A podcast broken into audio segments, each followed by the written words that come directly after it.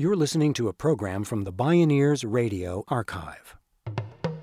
Since we launched the Great Bear Rainforest campaign, hundreds and hundreds of companies have said that they don't want to buy products from the last endangered forests on Earth. They want to buy recycled products.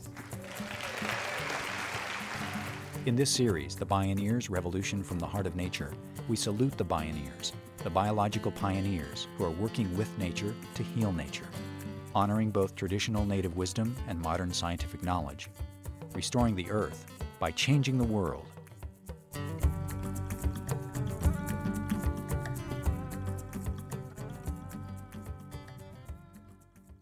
After decades and decades of bad news about the decimation of the world's forests, a surprisingly hopeful report was published late in 2006 in the Proceedings of the National Academy of Sciences. At the moment when forest loss has assumed heightened importance because of its negative effect on global warming, a worldwide team of scientists suggested that forest loss can be and is being reversed. In some countries, the forests are coming back. That's not to say we can relax. In the United States, we've already destroyed 97% of our old growth forests. And in the tiny handful of forests that still contain the biggest, oldest, most biodiverse, and ecologically pivotal forests, the battle to conserve them is still raging. And make no mistake, it is a battle. If you've ever seen a clear cut, it looks like the aftermath from a nuclear bomb. On the front lines of the quest to save the world's last remaining great wild forests, you'll find remarkably courageous and innovative individuals and groups.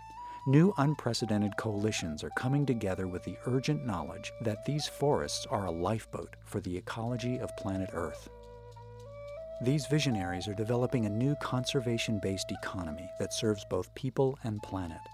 Join us for the next half hour as we explore Forest Lifeboat from Spirit Bears to Victoria's Dirty Secret. My name is Neil Harvey. I'll be your host. Welcome to the Bioneers, Revolution from the Heart of Nature.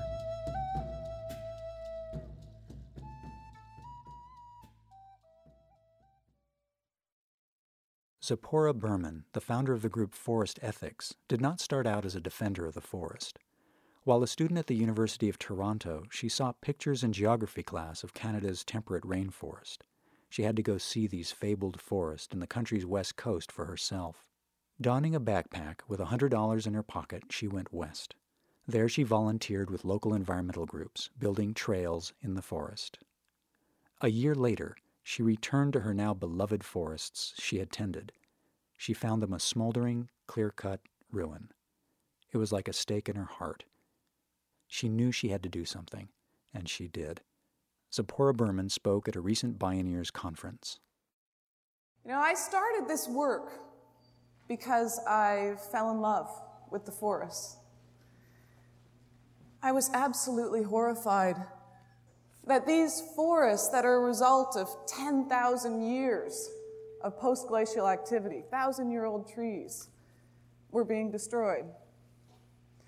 And so the people who loved me when they got over thinking that I was crazy. They thought it was nice. Because, you know, forests, they give you a warm, fuzzy feeling inside. You know, the owls, the bears. That's not such a nice thing for her to do.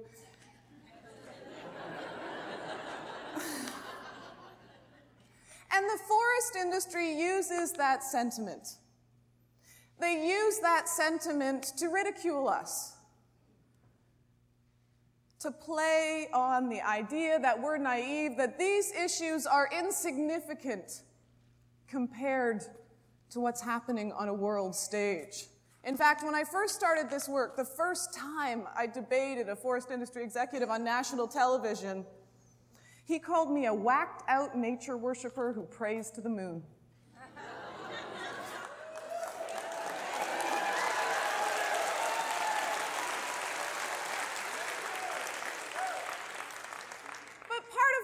want to convey to you today is that those days are over. As we talk about the tipping point, as we talk about peak oil and global warming, what we need to remember is that those wild places that we depend on for basic ecosystem services, the air we breathe, and the water that we drink, those forests are at their limit.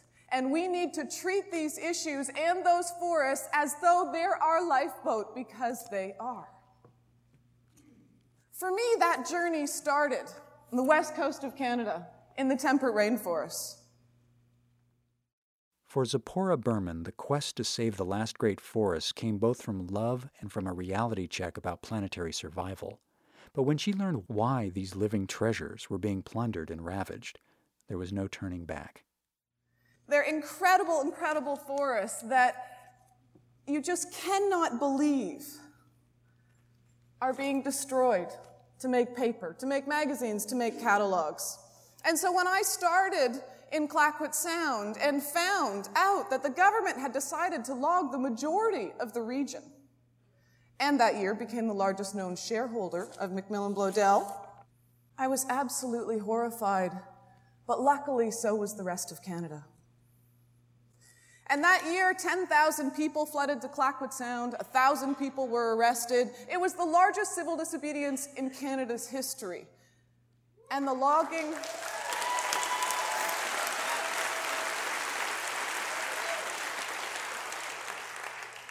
and the logging continued. I'm sure here in the United States you're familiar with the failure of democracy.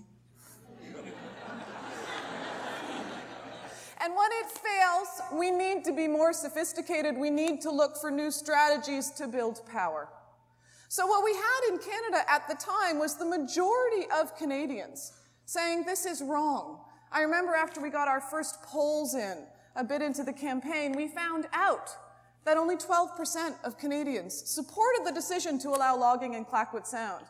Our first ad was an ad in the Globe and Mail, Canada's national newspaper, that said, 12% of Canadians support the decision to log Clayoquot Sound. 14% still think Elvis is alive.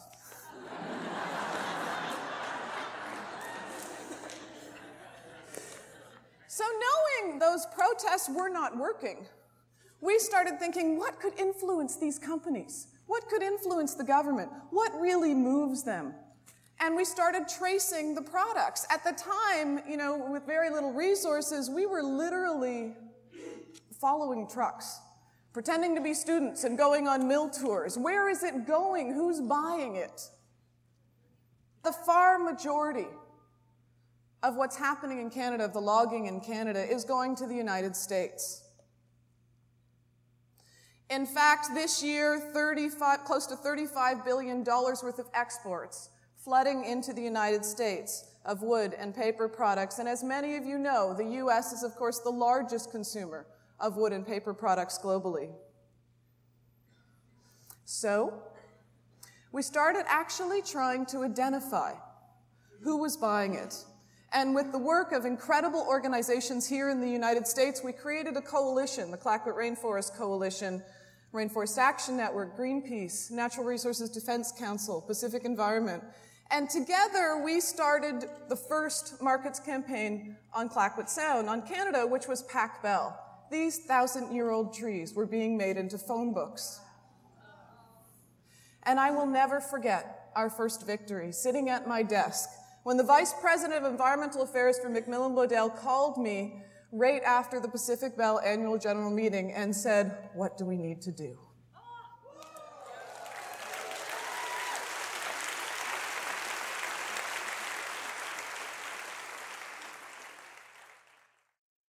What do we need to do? Tzeporah Berman was asking herself the same question. After being charged with 1,000 counts of illegal acts, she knew this was serious business. Clearly, the coalition's innovative market based campaign was a step in the right direction. There's nothing more valuable to a corporation than its brand. The brands of companies such as Pac Bell and MacMillan Bloedel could not withstand the public outrage at ancient forests being pulped into phone books the coalition had captured industry's attention. So we decided that we needed to be bolder. We couldn't fight this fight valley by valley and take five years for every region. So we looked at the west coast of Canada, these temperate rainforests. We looked at 35 million acres. We looked at what we had left. and we drew a big circle around it. I can remember grabbing the marker and drawing a big circle around the map and saying, we want this. This we called the Great Bear Rainforest.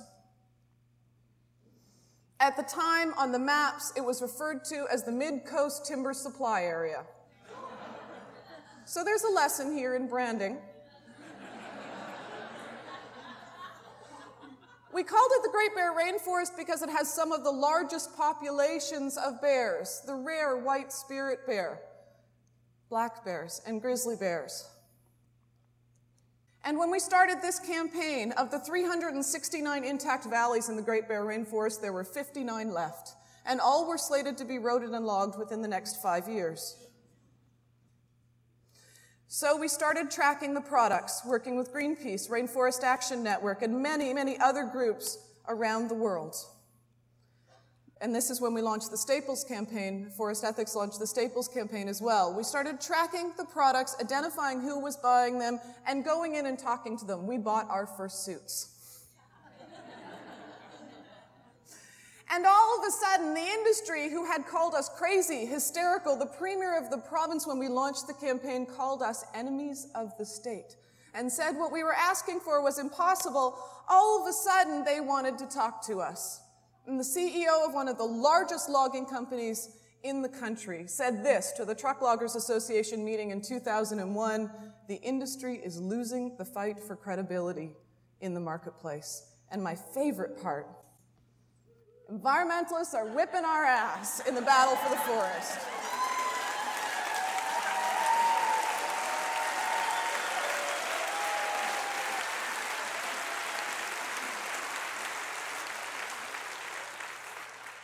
And the power shift begun. And we began to meet with the companies. And at the time, it was incredibly difficult. We couldn't even decide where to have lunch or where to meet. And we tried to set it aside and look at how we could create solutions. And I'll never forget sitting at dinner after we had come to our first agreement, and the, one of the foresters from MacMillan Bloedel turned to me and he said, I have to thank you because I used to think I had only one tool in my toolbox, and that was clear cutting. And now everything is open to me, and my daughter's talking to me.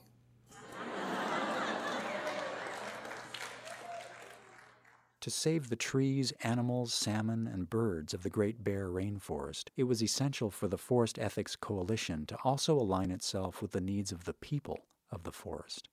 The coalition consulted respectfully with First Nation peoples of the area, whose sacred lands these were, but who had no legal authority over them.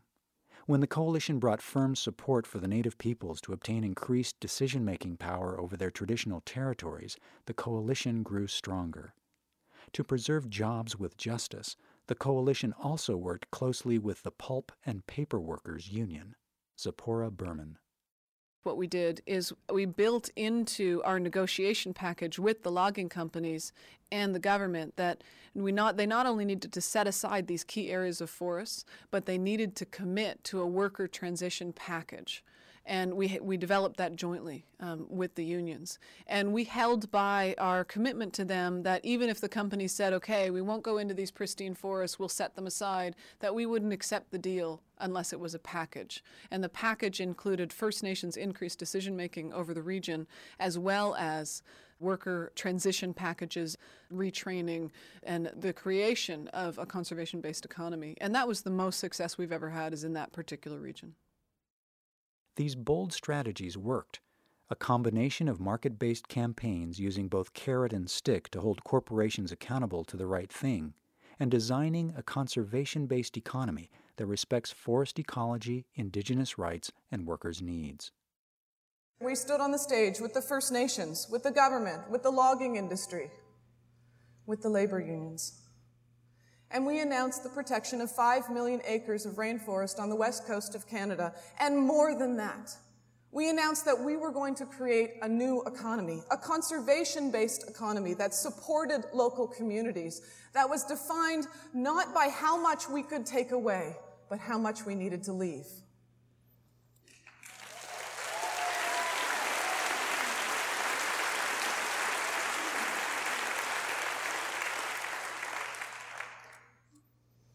Since that time, Since we launched the Great Bear Rainforest campaign, hundreds and hundreds of companies, some of their own will, because individuals in those companies believe in these values and see what needs to change, some with a little help,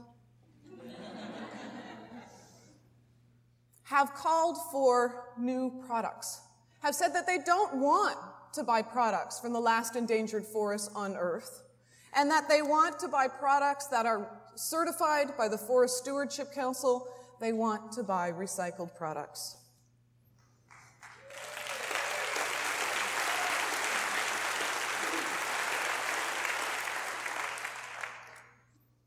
Tzeporah Berman. Staples and other major companies subsequently agreed to use more recycled paper and use only wood certified as sustainably harvested. Forest Ethics then went on to protect an additional million acres in Canada and a million acres in Chile using the same strategies. More from Tzeporah Berman when we return. This is Forest Lifeboat From Spirit Bears to Victoria's Dirty Secret. I'm Neil Harvey. You're listening to The Bioneers Revolution from the Heart of Nature.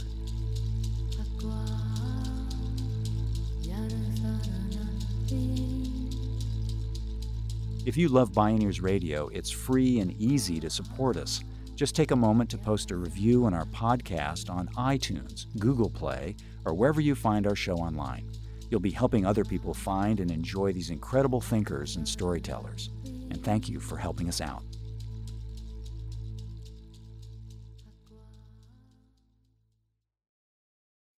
Once, when I was traveling in the Great Bear Rainforest, we were studying the recent logging and road building, and we stopped the ship. You know, you can only get there by float plane or by boat. There are no roads. It literally is some of the last frontier.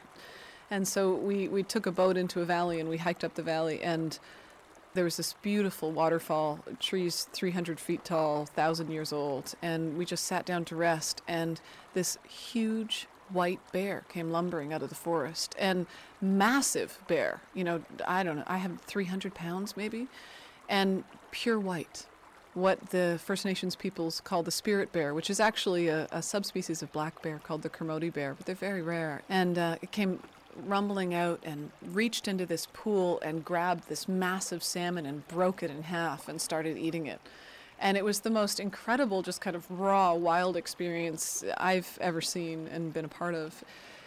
And it's a place where, you know, that still happens, where you can hike for days and never see another person. And there are um, really incredible populations of wolves. There are Roosevelt elk.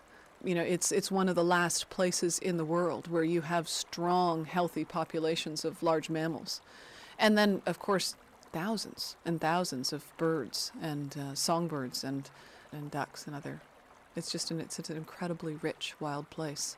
And then if you move east from British Columbia, from the temperate rainforest across the rest of Canada, the boreal forest is about 1.2 billion acres. It's the second largest forest in the world. And I've been really amazed at the diversity of life that exists there and have only recently just read the studies, the bird studies, that show that the majority of birds that are in the United States breed and nest in the Canadian boreal. You know, the boundaries that we have, our political boundaries, are just that. They're human created boundaries. And so 5 billion birds every year travel up to the Canadian boreal in the summer to breed and then come back down to the States, which is an amazing thing. And I think it's important for people in the States to know. I mean, the, in the U.S., you have some of the largest birding populations in the world. You know, do they realize that when they pick up their LL Bean catalog or their J. Crew catalog, that those catalogs come from the clear cut logging of some of the last intact places for those birds?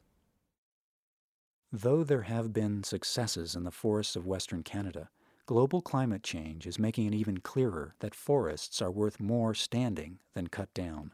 Again, Tzeporah Berman. Climate change for these forests is a double edged sword. Logging these forests contributes to climate change. Impacts of climate change destroy these forests. And when you hear about the tar sands here in the United States, Canada as being the next Saudi Arabia, I can't tell you as a Canadian how terrifying that is. Because it's not a desert. The tar sands lie underneath the boreal forest. The United Nations reports that two thirds of the services provided by nature to humankind are in decline worldwide. In order to mitigate global warming, we need to hold on to these last wild places. If we were to reduce logging in Canada by 25%, 25%, it would be the equivalent of taking 50% of the cars in Canada off the road. But that said, we need to recognize that large-scale forest conservation can play an important role in climate mitigation and that logging reduction is absolutely critical. So forest ethics has focused our work on the paper industry here in the United States. We're now developing also a home building campaign that we'll launch here in California. But why did we focus on the paper industry to begin with? Because the boreal provides 20% of the world's paper, because paper is the single largest component to our landfills. Because the paper industry is the third largest industrial energy consumer worldwide. Because companies like Victoria's Secret are producing a million catalogs a day made from Canada's old growth boreal forest. If the catalog industry in North America just increased the amount of recycled paper they used by 10%, it would be like building a fence all the way across the United States of wood. Seven times every year. It would be like taking 100,000 cars off the road every year. 10%. We are still today making catalogs and newspapers and office paper out of what's left of our wild places. With a provocative and highly successful campaign called Victoria's Dirty Secret, Forest Ethics and allied groups achieved a landmark agreement with Limited Brands, the large parent company of Victoria's Secret. The agreement set a new standard for catalog companies, including better sourcing practices, plus support for a conservation framework to protect at least half the entire boreal forest. As Tzeporah Berman, Forest Ethics, and the Power of Broad Coalitions show, we can reverse forest loss, create a superior economy, and protect the rights of both people and nature. There's room for people's livelihood, for First Peoples, and for the spirit bear. The director of the United Nations Environmental Program has been quoted as saying, Only a miraculous transformation can save the world's closed canopy forests because uh, they're um, in such grave threat. I truly believe that that miraculous transformation is starting to happen because we are engaging governments and industry at all levels from the forest floor right to through the marketplace and creating a level of debate that there has never been before on how we use our forests and what products are acceptable. And, you know, I also have hope because um, we still have time to get it right in at least a couple forest regions in the world. You know, so often as a forest activist, we're talking about areas that are so heavily degraded. And really, what we need to work on is restoration. You know, I, I refer to them as the landscapes of regret. we still have an opportunity here to get it right. We can create a conservation based economy. We can ensure that the products coming out of Canada are ecologically responsible. And we can still protect enough forests to maintain biodiversity. This is a region and a campaign that's not about regret. It is, in fact, about hope. We've caught it early enough, I think.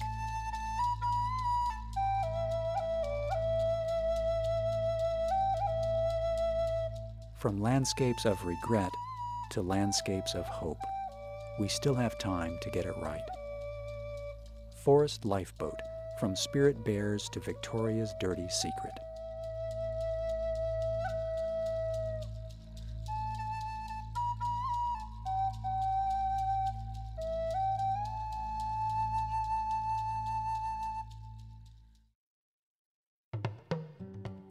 To find the latest resources related to this program or to order a copy of this show, visit bioneers.org or call 877 246 6337.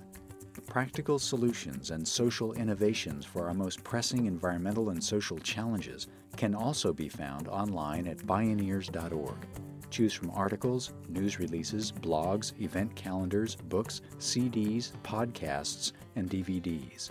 You can learn more about the Bioneers through their annual conference and by becoming a member. To register and join online, go to bioneers.org or call 877 246 6337.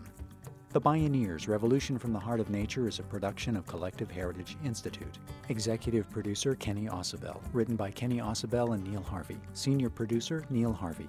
Managing producer Stephanie Welch. Production assistants Ginny McGinn and Marita Prandoni.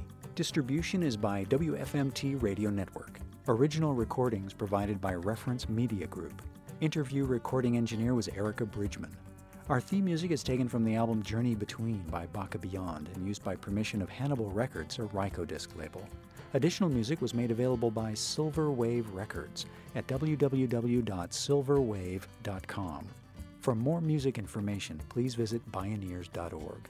The opinions expressed in the Bioneers Revolution from the Heart of Nature radio series are those of the presenters and are not necessarily those of Collective Heritage Institute, the underwriters, or this radio station.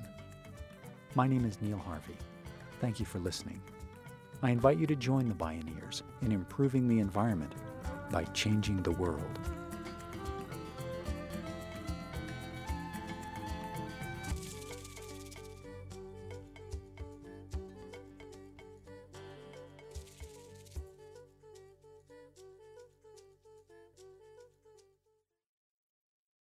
This is program number 1007.